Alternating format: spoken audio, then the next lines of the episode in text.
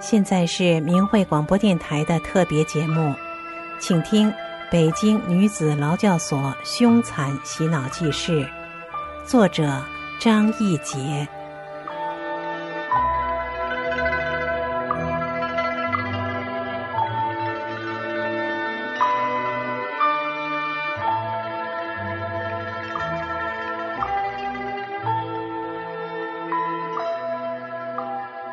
烈日下的折磨。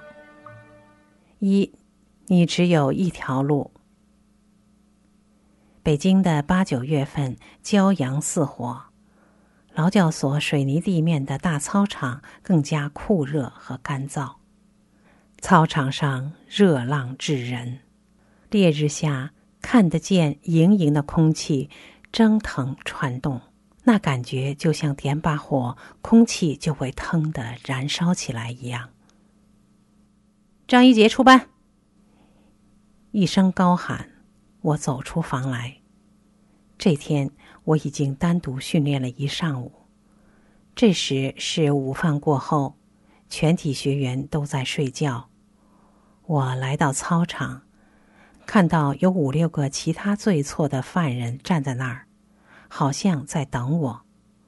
我入队，管班便指挥开始操练。那五六个犯人一阵嘀咕骚动，显然他们对下午顶着烈日操练极端不满。烈日炎炎，汗水在脸上流淌，这些偷窃犯、吸毒罪犯的人怎能吃得了这种苦？他们一边走一边开始嘴里不干净。洪某被管班指定单独训练我，并让他严格要求我。这时犯人们才恍然大悟，原来是在陪我训练，原因是我还没有转化。他们立刻迁怒，把矛头对准了我。我心里明白。管班让这些人当我的陪练，并让他们训练我，实际上是用他们来整我，使他们迁怒于我、恨我。洪某开始训练我，管班却蹲在树荫下。洪某忍耐着，怪声怪气、没有节拍的喊着口令。二十分钟，三十分钟。眼看着洪某的忍耐到了极限，管班才从树荫下走出来。洪某以为是替他，结果管班却又命令他带着全体训练。他邪恶的把几个人的承受值调理到最大极限。他们累得暴怒，他们开始用身体撞我，脚下踢我，嘴上骂道：“原来你还没转化！”你真是吃饱撑的，脑袋进水了。告诉你，不转化有你好看的。他们把一身疲劳、一肚子火气，通通撒在我身上。洪某一边踢我，一边说：“告诉你，赶快转化！人家都转了，你为什么不转？老子下回给你颜色看，政府不会放过你，有你好瞧的。”暂短的休息变成了围攻。集训中的冲撞、踢打，恶警都装作看不见。他要的就是这个效果。洪某说：“你转不转？你不转，老子跟你受罪。这么多人陪你晒太阳，过瘾呐！”我平静的、慢慢的对洪某说：“又不是我让你来的，是你自己愿意来晒太阳。”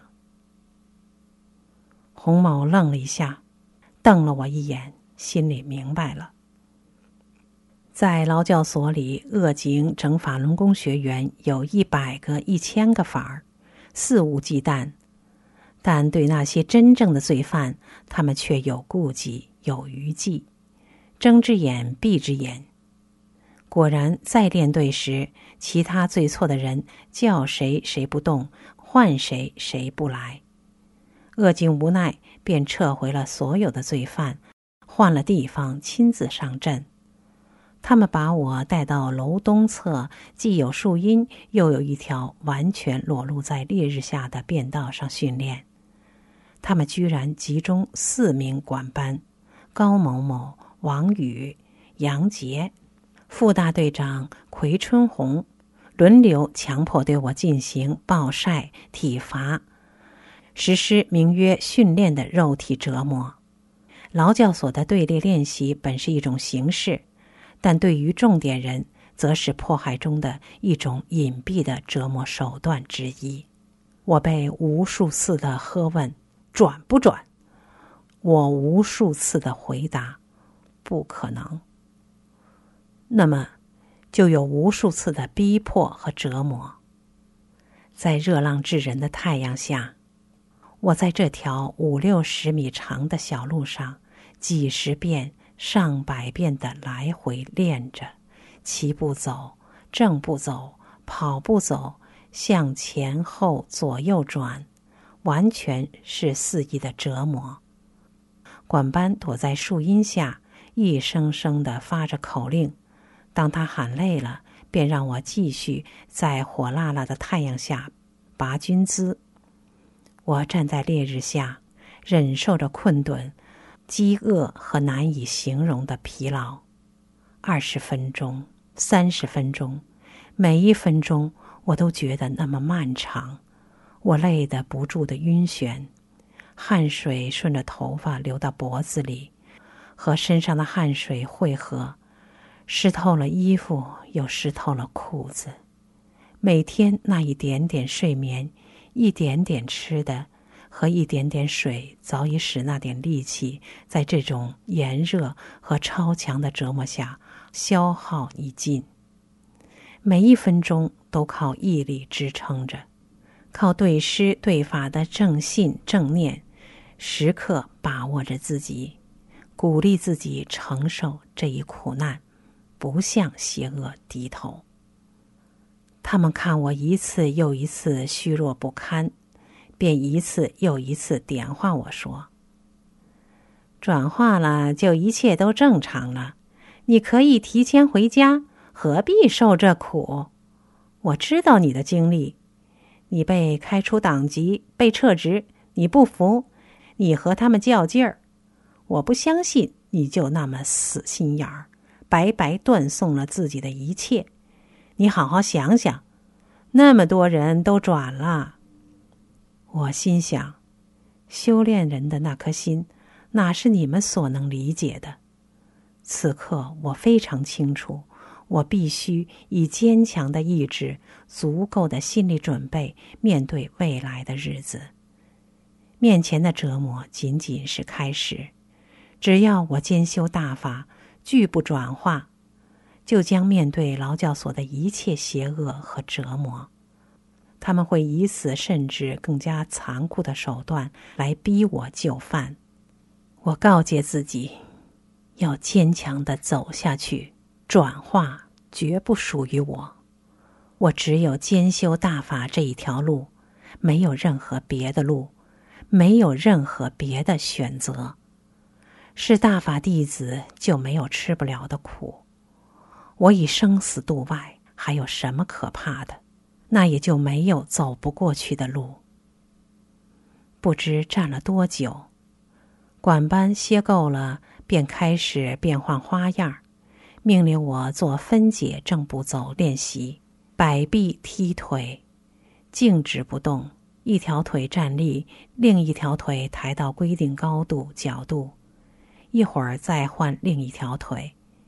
几分钟下来，我大汗淋漓，由双腿发抖到全身发抖，我累得身体直摇晃。每次要摔倒时，抬起的那条腿赶紧落下支撑起身体。我站不到他们规定的时间，他们就一直强迫我练下去。烈日下，我已被耗尽了汗水。我感觉像被烤干了一样，只觉得虚脱了一般的无力。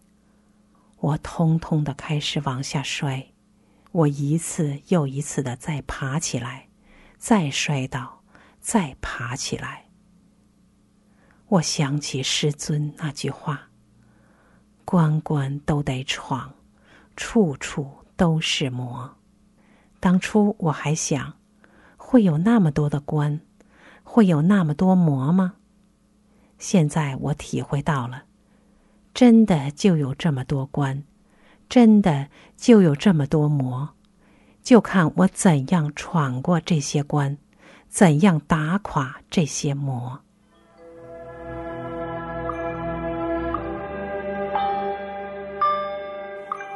听众朋友，现在您收听到的是明慧广播电台的特别节目《北京女子劳教所凶残洗脑记事》。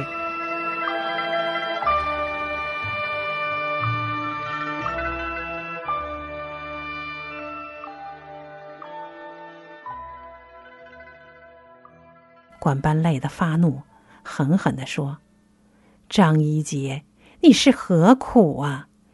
你就较劲儿吧，我看你有多大本事，就这么撑着。你不转化就承受吧。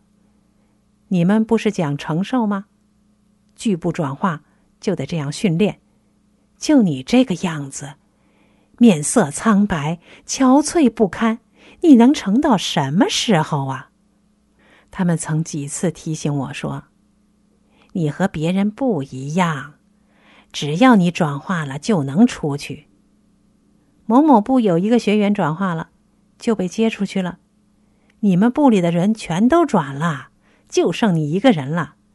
你要不转，就没日子出去。不转化，谁也出不去。什么窗户门子都没有用，延期走大行，这就是结果。我对他们说：“我从来没有想过什么窗户门子。我要想走窗户门子，我就不进来了。”我既然被你们抓进来，就从没想过要以屈服你们换取自由。我叮嘱管班，慢慢的说：“你知道吗？你们也要承受，承受你们所做的一切，因为善恶到头终有报。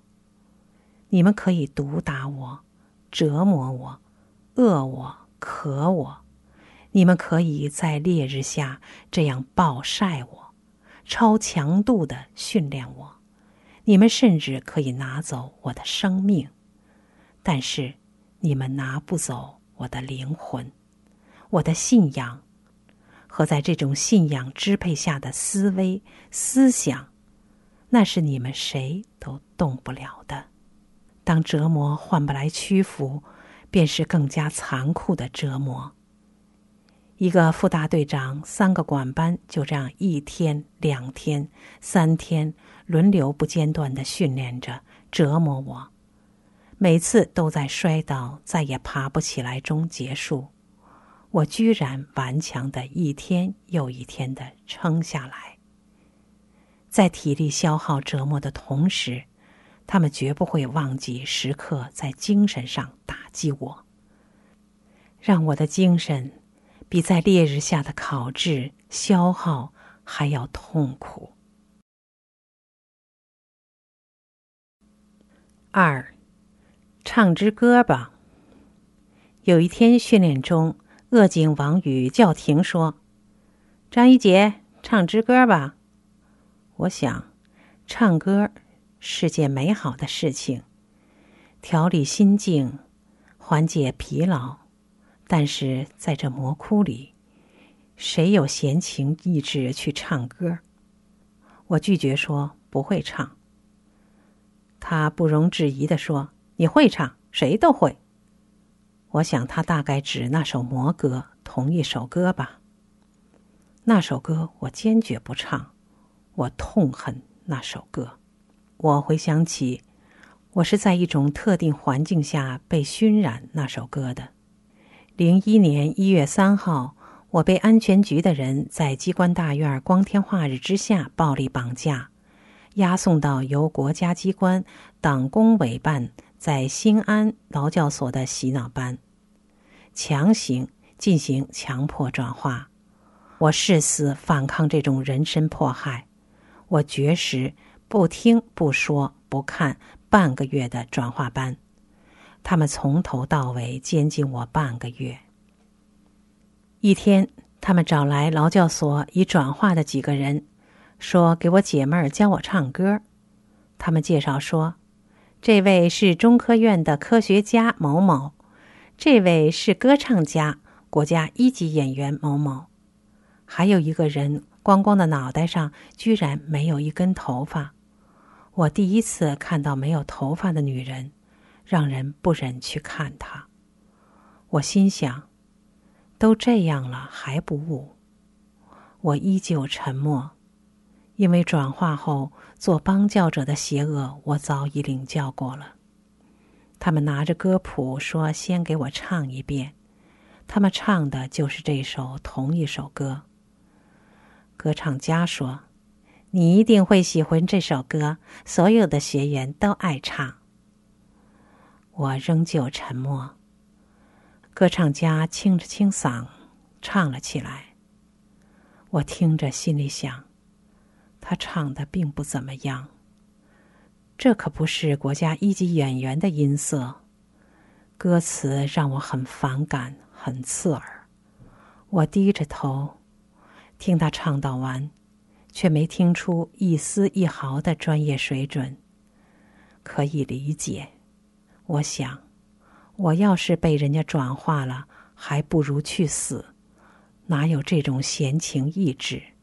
今天他真的是声情并茂的给唱到位，他就坏透了。所以说可以理解。我拒绝和他们学歌，更何况我反感那首歌的歌词。他们自己唱了几遍没趣儿，就不唱了。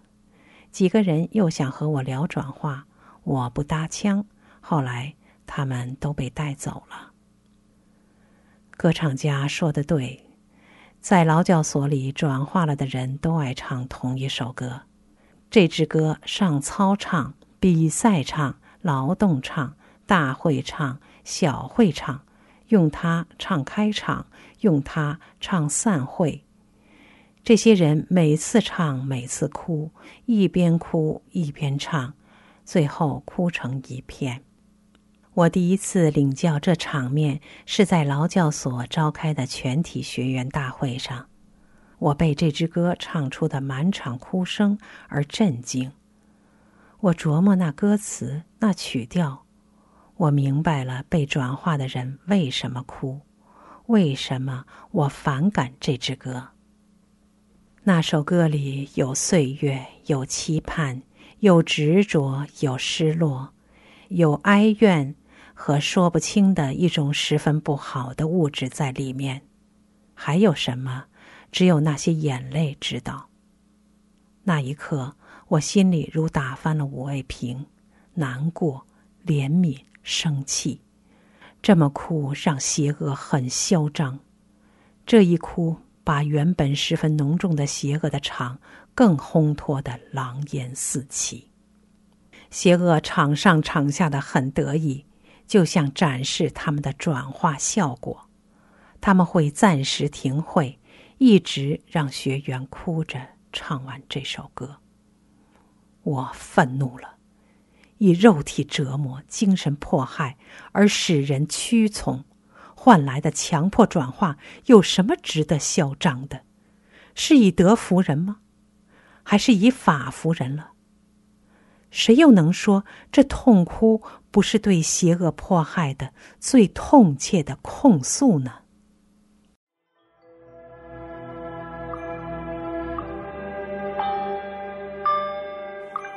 听众朋友，现在您收听到的是明慧广播电台的特别节目。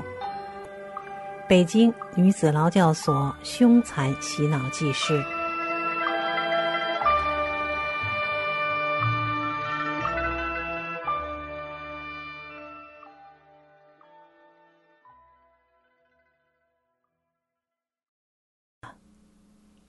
从那时起，我便憎恨这首歌。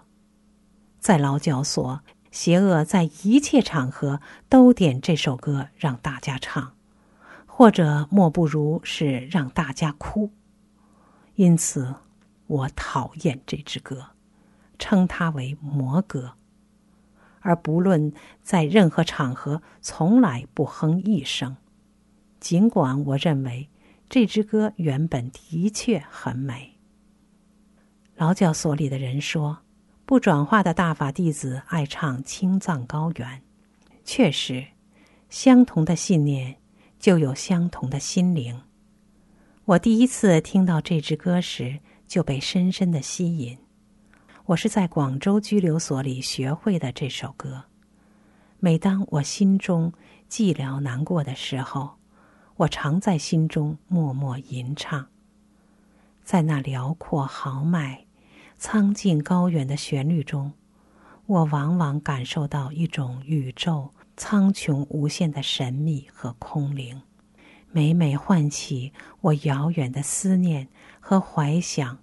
而鼓励我战胜艰难困苦，坚强的走到底。但王宇却没让我唱同一首歌。他说：“张一杰，你唱《世上只有妈妈好》。”我立刻明白了他的用意企图。在劳教所里，恶警有最折磨人的一招，就是拿孩子来打动你。让你思念家小，想念孩子，然后指责你不善，不要家，告诉你家中的日子有多么艰难，孩子多么思念父母，多么可怜，让你自责，让你有负罪感，让你有悔恨心，而倍加思念亲人。他们以此来瓦解学院的意志。这一招击垮了不少人，这首歌成了他们瓦解学员的一张王牌。大家一唱这支歌，都泪水连连，泣不成声。而这个电影的故事情节又会令你历历在目，触景生情。有的学员哭起来甚至不能自己。几个月下来，他们观察我，研究我。看我一天天熬夜，一顿顿饥渴，种种精神和肉体折磨，眼见着人一天天消瘦憔悴，寡言沉默，认为我精神体力已达到极限，认为这时人的意志也是最脆弱的，说不定在哪儿打开突破口，我便会全线崩溃，所以。他们总不失时机的伺机攻心。王宇一再逼我唱，并说：“你有一对儿女，你肯定十分想念他们。听说他们前脚上大学，你后脚就进了劳教所。孩子放假回家都找不到妈妈，你说惨不惨？你是不是很想孩子啊？”我沉默不语。他一个劲儿催我唱，我想，要让他知道，他们这一招在我这儿不灵。我说：“你跟我提歌词，我就唱。其实我会歌词，只不过是让他叙述出来会变味儿。他提词，我唱歌。我不但唱一遍，而且唱了一遍又一遍，一遍又一遍的唱。”没有一滴眼泪，没有一点哀伤，直到他叫停。从此以后，他就说我不善，跟别的法轮功不一样。五，不眠的十八昼夜。一天，大白天突然几个人匆匆进门，把门窗关闭，又拉上窗帘儿。门上那块供巡警查看的玻璃又被糊上了，那紧张气氛告诉我，又一轮迫害开始了。监控我的人员又进行了调整，在陈、郝、王继续留用外，又调入一个吸毒女韩旭伟、郑杰、唐建书和刘红等人。这是调整后的又一次监工，一是二十四小时监控。不许睡觉，不许瞌睡；二是车轮战洗脑；三是看棒师棒法的录像。监控分前后夜，每两个人一班。一，邪恶的精神强迫。前面洗脑各种折磨无效后，他们突然大肆宣传，说我是被精神控制，是有附体。为了让我感觉错乱，自己对自己产生怀疑，他们一方面挂在嘴上不停的说，恶警也大会小会的说；另一方面，他们观察监控我的一举一动、神态情绪。抓住我某一个下意，抓住我某一个下意识动作，证明他们的说法成立，强制的把这种说法强化成事实，压入我的大脑，以迫使我真正的错乱，开始怀疑自己，丧失主意识，最终接受洗脑转化。经过这件事后，我再次明白了，有人为什么会疯，是怎么疯的。比如犹大们对我洗脑时，都坐小凳围成一圈对着我，一说一上午、一下午、一个晚上，甚至一个整夜。他们要求我目视讲话者，上身笔直，双膝并拢，双手扶在膝盖上。当我又累又困，稍一打盹儿，他们便像发现了新大陆一般让道。你瞧他，你瞧他，附体又上来了，打他的附体。这时，他们就开始踢我的腿，踹我的脚。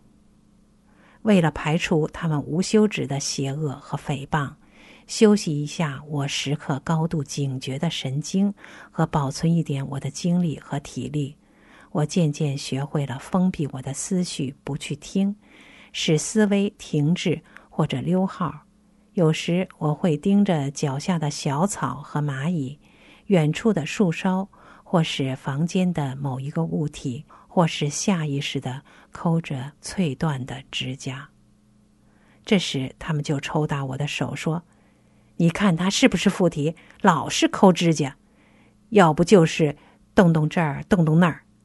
你看他附体多厉害，两眼发直，痴呆呆的，傻了。”恶警对犹大起哄般的说：“他还有成魂呢，可不像你们。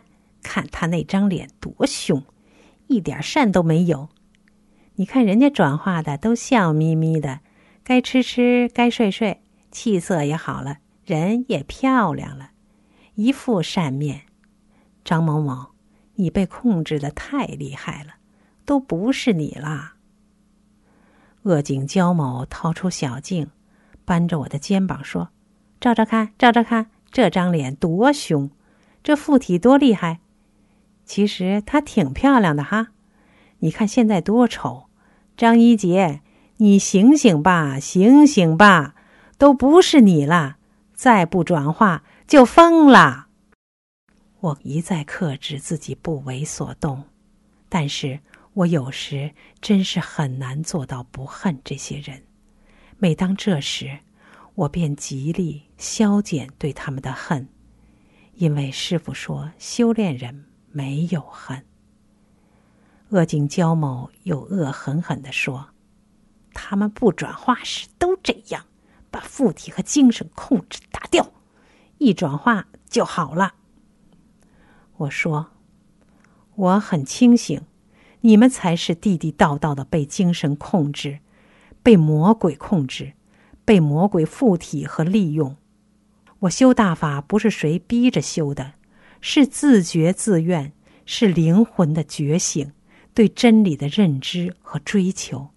我凭什么要苟同你们肮脏的邪物？焦某眼里掠过一抹凶光，嘴里却哈哈的笑着走开了。